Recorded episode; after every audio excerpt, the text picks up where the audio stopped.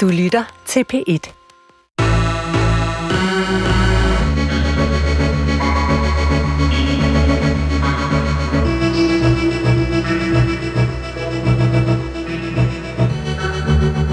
til Klimahemmeligheder.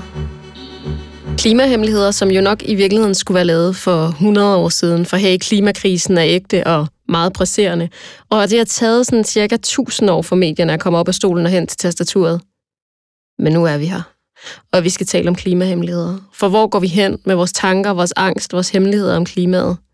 Jamen til hemmeligheder selvfølgelig.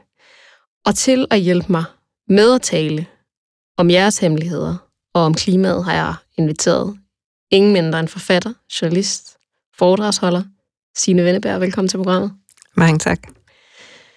Vi har jo faktisk mødtes før, og når jeg nu siger, at klimahemmeligheder kunne være lavet for hundrede tusind år siden, så prøvede vi jo faktisk at lave klimahemmeligheder på folkemødet i år sammen, dig og mig. Ja. Og så blev vi også enige om, at selvom der sad øh, virkelig søde, dedikerede folk på rækkerne, så var vi nødt til at tage det i æteren. Ind i national, landsdækkende radio. Du skal næsten fortæl os, hvad dit forhold er både til hemmeligheder, for det er vi nødt til at vide, inden vi går i gang, og hvad dit forhold er til også måske klimahemmeligheder. Altså, fordi der er jo ligesom den professionelle del af det, og så er der din, din private del, og du deler jo egentlig ud af begge dele, kan man sige, på, på din Instagram, som har sådan et virkelig stort fællesskab. Altså, det er sådan, der er dig, som ligesom jo er dig, og er, er profilen, og du har viden, som du har opsamlet, og du har øh, øh, altså... jo beskæftiget dig med det her, før det blev smart. Men så er der jo hele det fællesskab, der opstår inde på din, på din Instagram-profil. Du er næsten nødt til at fortælle, hvor står du selv i forhold til, til sådan klimahemmeligheder? Altså, jeg, jeg hører jo dit program næsten altid, og jeg tænker tit, øh, hvad er mine hemmeligheder egentlig, når, når jeg hører programmet? Og jeg tror ikke, jeg sådan går rundt og har særlig mange hemmeligheder, men man kunne nok godt finde nogen frem. Men øh, jeg har en øh, klimahemmelighed, og det ved du også godt, som vi kan, vi kan komme ind på øh, til slut. Og det har de fleste mennesker jo, der er jo noget, man har svært ved at omlægge forbruget af, og det kan vi sagtens tale om, fordi det, jeg prøver sådan at anlægge en, en inkluderende tone også på min Instagram, hvor jeg især kommunikerer, og på min blog. Jeg har sådan et motto, der hedder, ingen kan gøre alt, men alle kan gøre noget. Øh, sådan så vi prøver at tage nogle skridt hen imod at leve mere bæredygtigt, for det skal vi jo. Vi har, er med på Paris-aftalen tyve tredive. Vi skal omlægge forbruget virkelig markant i Danmark. Der sker ikke rigtig noget. Det er som om, at politikerne tror, at hvis bare at alle køber en elbil, så er alt øh, løst. Sådan er det ikke. Men jeg tror ikke, jeg fik svaret ordentligt på det med, med fællesskabet og hemmeligheder på min egen kanal. Der er ting, jeg udkommer med, og ting, jeg deler, og så er der ting, jeg virkelig ikke deler. Øhm, det private, noget med mine børn, noget med... Øh, hvis jeg nu skulle have en kæreste eller sådan noget, det er der aldrig noget af. Øh, og hvordan tror du så alligevel, det kan lykkes dig, når du nu ikke deler ud af det, og så alligevel skabe et fællesskab? Fordi det kræver jo på en eller anden måde, at nogen har lyst til at være der. Jeg deler ud af mange sådan tanker, som er, er sådan almen menneskelige, tror jeg, jeg Øh... lad os se, om vi kan bruge det øh, i nogle af de hemmeligheder, jeg har, øh, jeg har taget med fra folk. De er meget forskellige. Ja. Og sådan er det jo... Øh, også med klimahemmeligheder, ligesom der med alle mulige andre hemmeligheder, at hemmelighederne er ekstremt forskellige, og øh, politisk står folk jo enormt forskelligt, og det er meget forskelligt, hvad folk skammer sig over. Øh, nogle skammer sig meget, nogle skammer sig meget lidt. Så altså, hemmelighederne kan variere fra, at man siger, jeg skammer mig alt for meget, jeg skammer mig ekstremt lidt. Og begge dele kan jo være øh, svært at møde verden med. Så bare for at sige, de, de stikker virkelig i, øh, i øst og vest. Men jeg vil gøre mit bedste for at prøve at, ja, at prøve at give et perspektiv på hemmeligheden, uden nu siger jeg, at dømme. Det er jo, lad os se, om det lykkes. Den første hemmelighed, den kommer her. Min hemmelighed er, at jeg elsker at gøre noget for klimaet. Jeg vil sige, at jeg er aktivistisk. Jeg går på et studie, hvor de fleste synes, det er latterligt, at jeg går så meget op i det, og selvom jeg kunne være ligeglad med, hvad de tænker, så påvirker deres syn på mig meget, meget. Jeg vil jo ikke give op øh, på det her, for det betyder noget for mig, men min hemmelighed er, at jeg har svært ved at fortælle nogen, hvor ondt det gør, øh, når jeg føler mig meget udenfor. Så det her, det er en hemmelighed fra en person, som ser sig selv som en, som en klimaaktivist. Hvad end det indebærer, det kan jo være mange ting, tænker jeg. En klimaaktivist møde med øh, omgivelserne, som jo også kan variere meget. Også forestiller jeg mig fra studie til studie. Vi kan ikke, der bliver ikke sagt, hvad det er for et studie. Øh, men man, det er åbenbart et studie, hvor, hvor klima er ikke på dagsordenen, hvilket egentlig undrer mig ret meget, men også er meget interessant, at man tror, at alle mennesker eller unge mennesker har det på dagsordenen. Åbenbart ikke. Øh, og her er så et, et menneske, som er bevidst omkring, at, at jeg er udenfor, og bliver måske også lidt mobbet, eller i hvert fald sådan lidt udstødt. Øh, og det er jo også det, man tit møder, når man taler om klimaet, ikke? Du må have mødt det enormt meget indtil for et par år siden. Eller hvad? Ja, det var jo virkelig øh, vildt nok at opleve, at øh, for et par år siden, så var det, jeg havde skrevet og talt om i, i virkelig årevis. Altså, jeg har jo... Mit allerførste læserbrev handlede om noget med klima og Roundup, ikke? Og, men altså, det har været... Hele mit liv har jeg været optaget af det her. Så for et par år siden, så blev det lige pludselig...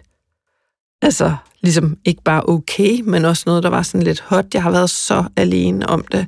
Hvis du vil have mit råd til hende, så jeg forstår godt den ensomhed, men det skal man ikke hænge sig for meget i. Altså, hvis jeg havde hængt mig i det, så, altså, så havde det jo været helt sort. Det, man kan gøre, det er at prøve at finde der, hvor der er fællesskaber, og så fokusere på det, og så ikke fokusere på det andet. Fokusere på de steder, hvor at man kan møde nogle ligesindede. Og nogle gange går det godt, og nogle gange går det dårligt. Sådan er det også for mig. Og ligesom at folk er med i mit... Ja, nogle gange kalder jeg det også et netværk på min øh, Instagram, at vi er sammen her, og vi taler sammen. Og, og det betyder meget for mig at have det netværk med dem. Så betyder det jo også noget for dem, der er med på min. Og de sender mig mange ting i løbet af, af en dag, ikke? Øh, og, og deler mange ting bagom og i trådene, og vi har et fællesskab. Så søg mod fællesskaberne, vil jeg sige til hende, der spørger. Og så kan man ikke... Altså, nogle mennesker bliver hurtigt klar over, at klimakrisen er ægte, og biodiversitetskrisen er ægte, og vi skal virkelig gøre noget. Andre synes, det er ubekvemt. Øhm, det er en ubekvem viden, det er federe at gå til Black Friday. Øhm, det, det kommer langsommere. Der sker måske nogle ting i deres liv, som gør, at de vil opdage det senere. Men det kan vi jo ikke være, det kan vi ikke sætte os til dommer over. Så jeg, jeg er sådan en, et hus ad gangen, et menneske ad gangen. Vi må bare prøve at overbevise alle, vi kender, vores naboer, vores netværk og studiekammerater osv., og, og så ikke dømme dem, der ikke er kommet med endnu. Men som du også siger, så er ensomheden ægte. Altså den ensomheden er ægte, og den har jeg også mærket. Den næste hemmelighed, tænker jeg, den, jeg er næsten nødt til at tage den nu, fordi min hemmelighed er, at jeg har købt en masse på Black Friday, men jeg tør ikke sige det til nogen. Det er jo en sæsonhemmelighed, kan du sige, Øh, og en forbrugshemmelighed, øh, fordi Black Friday er jo sådan et fænomen, som vi har adopteret fra U S A, går jeg ud fra, ligesom vi har med alt muligt andet, som i virkeligheden er sådan noget, hvor man har set billeder fra U S A, hvor folk løber ind og stormer en butik. Nogen er blevet trampet ihjel. Ja. Du kan kalde det en kapitalistisk øh, farlig højtid, forstår jeg. Øh, jamen, altså, hvor, hvor man vitterligt har set de her Walmarts, og jeg ved ikke, malls, ja. altså blive stormet. Det er jo efter Thanksgiving om torsdagen, så skal de så ud og shoppe om fredagen, ikke? Jo. Ja. Og, og den er jo faktisk også blevet ret stor, altså i Jamen, Danmark. Og nu er det blevet Friday. En uge og en måned nærmest. Øhm, og det vil jeg også sige, det er klart, der sidder nogen derude og siger, at det er det eneste tidspunkt, jeg har råd til en ny vaskemaskine. Og ved du hvad? Så gå med fred. Den skal så du have. Den vaskemaskine, ja. eller... Den, du har en brødrester, der er gået i stykker, du har levet to måneder uden brødrester, du har ventet på at købe hey, den til Black Friday. Køb, køb på Black Friday. Gør det. Alt godt. Øhm, der er meget stor forskel, forestiller jeg mig. Nu prøver jeg at sige noget, og så håber jeg, du kan bakke mig op. Altså sige, der er meget stor forskel på forbrug og overforbrug. Er det rigtigt? Det er præcis det, det handler om. Altså, Black Friday er jo designet til overforbrug. Der bliver taget al, alle mulige ting hjem, som er design, altså annoncerne, kampagnerne, øh, hele måden, det der udsalg er, er stillet op på, det er jo beregnet til at få os til at købe ting, vi egentlig ikke har brug for. Øhm, og, og det er det, der er problemet.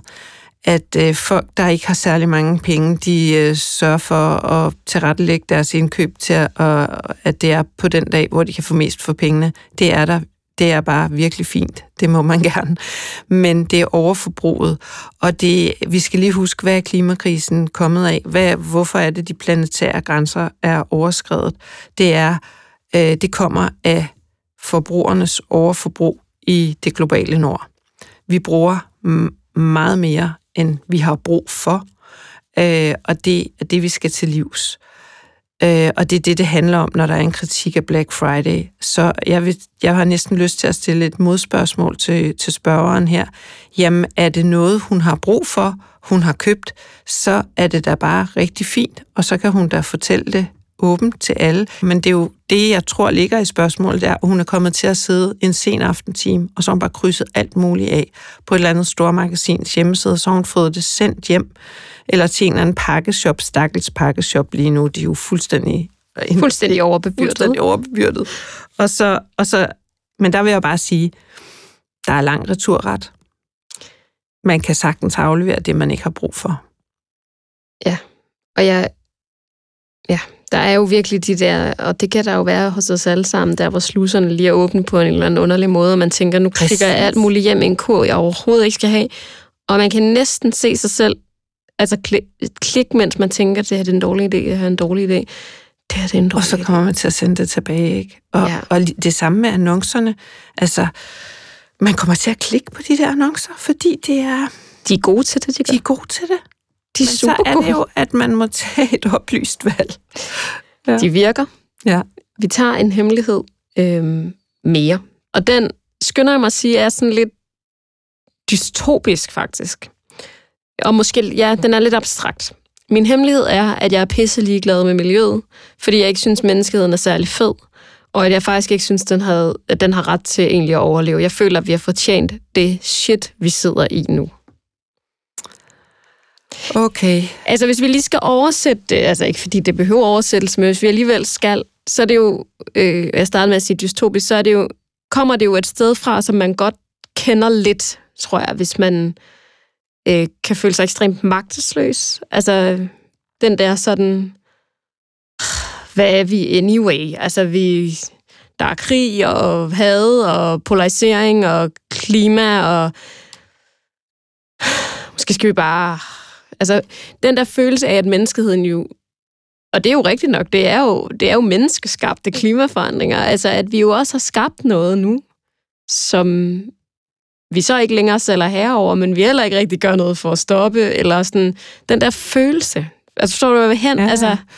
Men jeg synes også, øh, der må være nogen, det her menneske holder af, som hun eller han må kunne kigge på, at det kan godt være, hun selv synes, at det er også bare lige meget, og det er helt depressivt det hele, men der må der være nogen, man synes. Omvendt vil jeg så også sige, at det gør mig, den gør mig, kan jeg mærke sådan en lille smule vred, fordi øh, jeg synes også, det er ekstremt forkælet. Jeg vil vædde på, at der er tale om et hvidt menneske i det globale nord, der skriver her. Og jeg har så lige besøgt i den her måned, øh, for anden gang i år, øh, klimaaktivister i Nairobi, og vi skal bare lige huske, at sådan en, øh, et hvidt menneske i det globale nord, der skriver sådan en besked med, at jeg er pisse ligeglad, fordi menneskeheden har alligevel ikke fortjent at overleve. Der er faktisk vidunderlige mennesker i det globale syd, der har fortjent at overleve, og det er dem, det går ud over først. Allerførst. Lige nu, der er det sådan, at i øh, bare i Kenya, der er her i sensommeren, er en masse vilde dyr, døde af tørst. Man har aldrig set bunker af giraffer, der ligger og døde af tørst. Øh, og nu, lige nu, har det regnet hver eneste dag i november, og det er jo ikke bare regn, det er jo sindssygt tropisk regn. Man har aldrig set noget lignende, og i begge tilfælde kan børn ikke komme i skole. Og det er det vigtigste, der overhovedet findes, også i forhold i et klimaperspektiv, det er, at vi får flere børn i skole. Vi får børn til at komme ud og blive veluddannet. Når et barn, en pige, har gået i skole, så ønsker hun så to børn. Hvis hun ikke har gået i skole, så ønsker hun så en seks, syv, otte børn, fordi så tænker hun, det er nøglen til, at, at der er nogen, der vil sørge for hende, når hun bliver gammel. Øh, og og, og altså, klimakrisen er også en overbefolkningskrise, og altså stigende øh, middelklasse, og selvfølgelig skal vi ønske os, at flere kommer ud af fattigdom. Og det vil sige, at når man kommer ud af fattigdom, så bliver man også forbruger. Så vi skal have færre børn, og vi skal have flere i skole.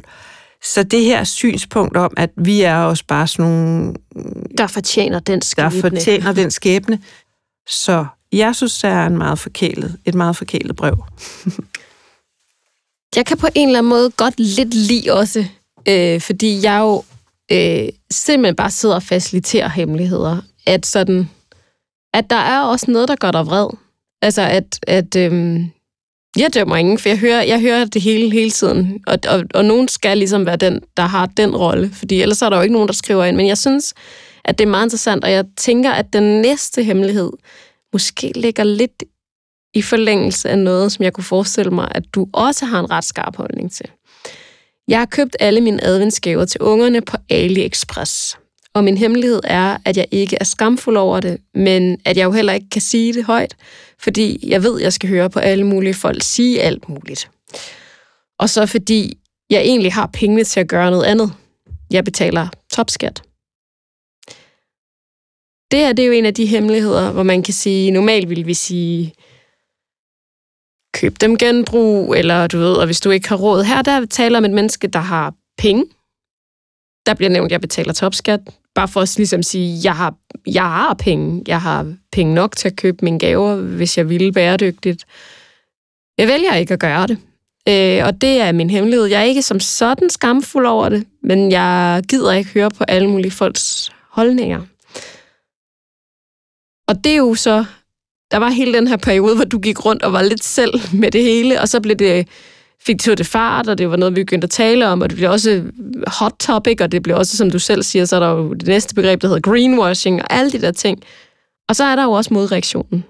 Den reaktion, der siger, jeg orker ikke at høre mere, jeg orker ikke, nogen slår mig i hovedet med det, eller sådan, jeg orker ikke, og går ligesom sådan næsten kontra, ikke? Med, med vilje. Her bliver der nævnt det der AliExpress, som jeg... Øh, forestiller mig, det må du sige, hvis det ikke er rigtigt, men det er et kinesisk... Øh... Jeg aner ikke, hvad det er. Jeg okay. har aldrig hørt om det. Det er et øh, kinesisk foretagende. Det er et kinesisk foretagende. Det er et sted, hvor man kan købe ekstremt billige produkter inden for alt. Jeg tænker, det tager et stykke tid at få leveret, fordi det bliver leveret fra Kina, men det er sådan... Det er ligesom Shine, det er ligesom... Så der er mange af de der portaler, altså, som er kæmpe store. Før, før det bliver en, en reklame for de steder, og nogen sidder ja. derude, så vil man bare ja, sige, hold, hold jer væk fra det. Øhm, det kan jeg, det kan jeg virkelig, altså hendes, det kan jeg omvendt ikke være fordømmende overfor. Jeg vil sige, hun er jo allerede på vej, fordi hun skriver denne her besked til dig, og hun ved det faktisk godt selv. Så lur mig om ikke, at næste år, der gør hun noget andet. Altså, du tænker, der, det er, fordi der er alligevel plantet der er en, en bevidsthed. bevidsthed. Der er en bevidsthed, og den kan vi arbejde med. Øh, så jeg, jeg er fuld af fortrøstning her. Det, øh, det var ærgerligt, at hun øh, gjorde det, men øh, op på hesten igen. Og så bider jeg også mærke i, at hun skriver adventsgaver, det vil sige, det er fire gaver i stedet for fireogtyve. Øh, altså de der kalendergaver, der fanden jo skabt, ikke?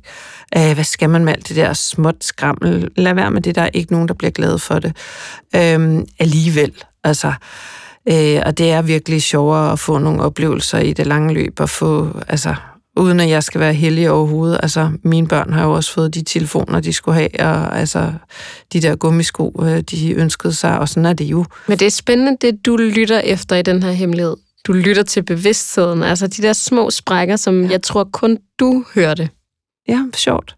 Som jeg helt klart tror på, at du har hørt rigtigt, men ja. det er jo fordi, du er vant til... Jeg forstår, du er vant til så meget modstand, at du lytter også til de ting, Jamen, jeg, der jeg er små detaljer. Jeg, jeg er sådan ret positivt tænkende, så jeg prøver at finde, øh, er der noget her, der kan... Ja, jeg synes, hun er på vej. Vi tager programmets sidste hemmelighed, mm-hmm. inden vi øh, skal høre, at du har en hemmelighed med til os. Min hemmelighed er, at øh, jeg har en mand, der gerne vil bo i et gammelt hus. Nu er jeg gennem den til sidst. Øhm, min hemmelighed er så også, at det eneste, jeg har lyst til, er nybyg. Jeg har lyst til gulvvarme, jeg har lyst til marmor og bordplade, jeg har lyst til det store samtalekøkken. Jeg ved godt, at den ikke er helt god. Jeg lavede for nylig noget på min øh, Instagram, hvor jeg lagde et billede op af mit... Det er faktisk ikke et gammelt køkken. Det er bare et køkken, jeg synes er grimt. Men hvor jeg ligesom prøvede at sige, vi ser meget sjældent, i citationstegn, grimme køkkener på Instagram. Og det var enormt sjovt at høre, og det var enormt øh, det sjovt at se. Som... Det var mit køkken. Altså mit køkken er grimt. Det er ikke gammelt. Det ville jeg næsten ønske, det var. For jeg kan godt lide gamle køkkener. Men man kan jo godt, altså... Alt er jo subjektivt. Altså, du ved, alt er relativt, alt er subjektivt. Du ved, jeg tror, alle har det her køkken, og jeg ved præcis, hvad det er for et køkken, hun taler om, når hun siger, hvad var det, marmor, bordplade, og øh, øh, øh, gulvvarme, og altså køkken, alrum, sø, samtale, køkkenet. Og hvem får nogensinde lavet god mad, når alle står og samtaler? Jeg forstår det ikke. Jeg kan se det på alles ønskeliste. Jeg synes bare, det er meget interessant, for jeg ved præcis, hvad det er for et køkken, hun taler om, fordi det er det køkken, du hele tiden ser repræsenteret på Instagram, når de laver boligkøb i blinde og hammerslag, og hvem vil have mit hus, eller hvad det er. Alle de klimabelastende boligprogrammer, det burde vi jo ikke snakke om. Altså, at D R og T V to laver så mange klima... Altså, de gør sig skyldige i at være klimabelastende, for de skaber de behov ved, at, øh, at der hele tiden skal bygges nyt, at der hele tiden skal udskiftes, at det hele tiden skal være nye køkkener, at det hele tiden skal være nye badeværelser, at, at man ikke taler om at bevare, hvordan man gør det. Øhm, men til hende her, der spørger, altså jeg, jeg forstår det også godt, og jeg hører det rigtig tit, øh, fordi jeg jo snakker meget hus og have, øh, men... Øh, Der er jo også noget med historien og de hemmeligheder, huset bærer på, og den sjæl, et hus har. Der er bare nul sjæl i et betonbyggeri. Før hun har set sig om, har hendes børn fået alle mulige allergier, og kan nærmest ikke trække vejret. Og, altså, et nyby... altså i et nyt hus? I et nyt hus. Det er jo, det er jo pakket ind i en plastikpose. Altså, det er rockwool, som er et meget klimabelastende isoleringsmateriale. Man kan, meget, man kan nemt isolere med noget andet, vil jeg lige skynde mig at sige her i en parentes. Man kan sagtens isolere med træfiber eller andet. Øh, og så er det pakket ind i en plastikpose, det vil sige, at det er ikke åndbart. Øh, så der kommer meget let skimmelsvamp, og der, man får alle mulige allergier, man får det skidt af at være der, man får hovedpine. Der er en, en, øh, en lyd, hvis det nu er et nybyggeri, hvor der bor nogen ovenpå, så den der måde, altså lyd er i sådan et nybyggeri, hvis nogen går på gulvene, og, altså et forrædselsfuldt. Hvor i et ældre byggeri, hvis hun flytter ind i et ældre rækkehus eller lignende, så er huset åndbart. Øh, det er rart at være der. Der er et, et, et rart øh, sådan, øh, miljø at være i. Øh, og øh, så er der måske ikke varme i gulvet, men altså sutsko er en ting. Øh, så altså, jeg forstår hende godt, men, men prøv at gå med, med mandens ønsker, og det er... er faktisk virkelig godt, at vi bevarer de huse, der allerede findes, ikke river dem ned, og heller ikke øh, ligesom flå dem fra hinanden til ukendelighed. Behold de gamle vinduer. De kan tætnes med en gummiliste. De kan males. Øhm, der er jo ikke noget, der er tæt, hvis ikke man har passet på det. Øhm, og så, øh, så, så, så prøv at se, om, om ikke at øh, man ser charmen i det, ligesom man kan gøre ved en gammel have. Altså, det her motto, alle ret til et fedt køkken, det har virkelig gjort noget dårligt. Øh, og de bliver jo udskiftet i sådan hver sjette til tolvte år. Jeg kender mennesker, der har skiftet køkken tre gange i det samme hus, altså mens de har boet der. Altså, de har haft tre forskellige køkkener i det samme hus. Øhm, så, og det, så må man bygge noget, der i hvert fald kan holde hundrede år. Sådan var intentionen jo før, og det kan vi se. Intentionen var, at det skulle kunne holde lige så lang tid som huset, og det kan det sådan set også, hvis man bygger et rigtig solidt køkken. Ja. Jeg må jo sige, jeg er jo vokset op under... Jeg er jo vokset op i den der alle har ret til et fedt køkkenmentaliteten, som jo er et slogan, øhm, som jeg mener er Kvikkøkkener, øhm, som lancerede øh, sådan millennial-agtigt øh, inden finanskrisen, som jeg faktisk troede, de havde lagt i graven. Guess what? Det har de ikke. Nej. Det står der stadigvæk. alle ret til et fedt køkken. Og det synes jeg på en eller anden måde også er ret... Altså, det er ret smukt, når vi taler om, om og der er progression og sådan noget. Og så er der alligevel stillstand, fordi... Altså, jeg er helt med på, det er reklamebranchen, og vi, det er for sjov og sådan noget. Men det er jo ikke en menneskeret at have et fedt køkken. Det er jo ikke en menneskeret at renovere. Det er jo ikke en menneskeret. Altså, det, bare, det synes jeg bare var... Jeg kan huske, da det gik op for mig, at jeg var den generation. Jeg var den generation, der troede, jeg havde ret til et fedt køkken. Det og var det er jo det samme med, at man unge mennesker, der mm, måske gerne vil gøre alt det rigtige og, og overtager et nyt hus, de får jo at vide af deres far og morfar og ejendomsmaleren og banken, at nå, nu skal du så have nye vinduer, nye døre, øh, nye, nye gulve, ny indvendig trappe. Hvad har en indvendig trappe gjort? Øh, nye badeværelser. Det er en menneskeret at have et fedt badeværelse. øh, og, og, det er jo, det er jo, og der skal man jo så, det her unge par, der kommer ind i det her hus, som de så har købt, eller unge enlige, eller hvem pokker, øh, det, det, der skal man lige sådan selv rulle tilbage, og det er jo derfor, jeg er så glad for at formidle den her slags stof på min kanal, fordi at, at jeg tit er den eneste, der hejser flaget, og det hører jeg fra nogen, hvor de siger, jamen den håndværker, vi har tilkaldt, siger, vi skal gøre sådan her. Og nu står jeg her helt alene og siger, nej, vi skal ikke have nogle nye vinduer. Og det er jo det, er jo, er jo, det, er jo det klimakrisen er kommet af. Det er jo den der øh, blind forbrug. Hvis vi har vinduer, der virker, så behold dem. Vi behøver ikke købe nyt, når vi har noget, der virker. Øh, og det kan man sige om en hel masse ting, øh, som vi omgiver os med. Men, øh, men boligen er bare der, hvor vi belaster mest, eller byggeriet. Det var derfor, vi sluttede der. Tak. Men det gør vi ikke, fordi du har også en hemmelighed med. Ja, men min... store ting, forbrugsting, som jeg simpelthen ikke kan holde mig fra, og som er klimabelastende og belastende på alle mulige måder, det er, at jeg ikke kan lade være med at købe planter. Planter eller blomster? Planter og blomster. Og jeg er blevet bedre til de der afskårne buketter, der er blevet bedre. Men jeg køber altså nogle gange afskårne blomster, og jeg køber planter, som jeg prøver at kigge på det der plantepas, at de er fra Danmark, og jeg går meget op i at støtte danske gartnerier. Så kan man så sige, der er også noget med, at de er opvarmede og så videre. Og de er altså ikke altid økologiske, de der planter og træer. Men øhm, jeg kan simpelthen ikke lade være. Men det er virkelig min guilty pleasure, så det er min, det er min klimahemmelighed. Jeg vil sige tak, fordi at du delte din klimahemmelighed, og så vil jeg sige endnu mere tak for at prøve at ja, perspektivere altså de ting, som folk synes kan være svært ved at tale om klima, fordi det er forbundet med så mange øh, fordomme og så mange perspektiver. Synes, og så alle dem, der har skrevet ind, var vigtige, og det er jo det, der er vigtigt her, det er, at vi taler om det. Og selv når der er noget, der er sådan, som nogen opfatter som lidt skamfuldt, så bare det, at man overhovedet har en bevidsthed, så er vi på vej et rigtigt sted hen. Og så husk nu, ingen kan gøre alt, men alle kan gøre noget. Så hvis man nu bare starter med at udfase den der plastikvandflaske, som rigtig mange går rundt med, så kan man tage den i den her uge og sige, det gider vi aldrig rigtig mere. Og heller ikke servere det til møder for kunder og så videre. Kander er fint med postevand. Og så i næste uge, så kan vi måske finde på noget nyt. Måske kan vi begynde at kompostere, lade være med at aflevere grønt affald, hvis vi har en have. Det har de allerfleste danskere. Øh, begynde at lave kompost i vores egen have, jordforbedre. Og så, så kan man stille og roligt sådan indføre små ting, i stedet for at skulle det hele på én gang. Det er meget smukt. Tak. Og øh, tak, fordi I altid lytter engageret med derude. Gå på opdagelse i alle D R's podcast og radioprogrammer. I appen D R Lyd.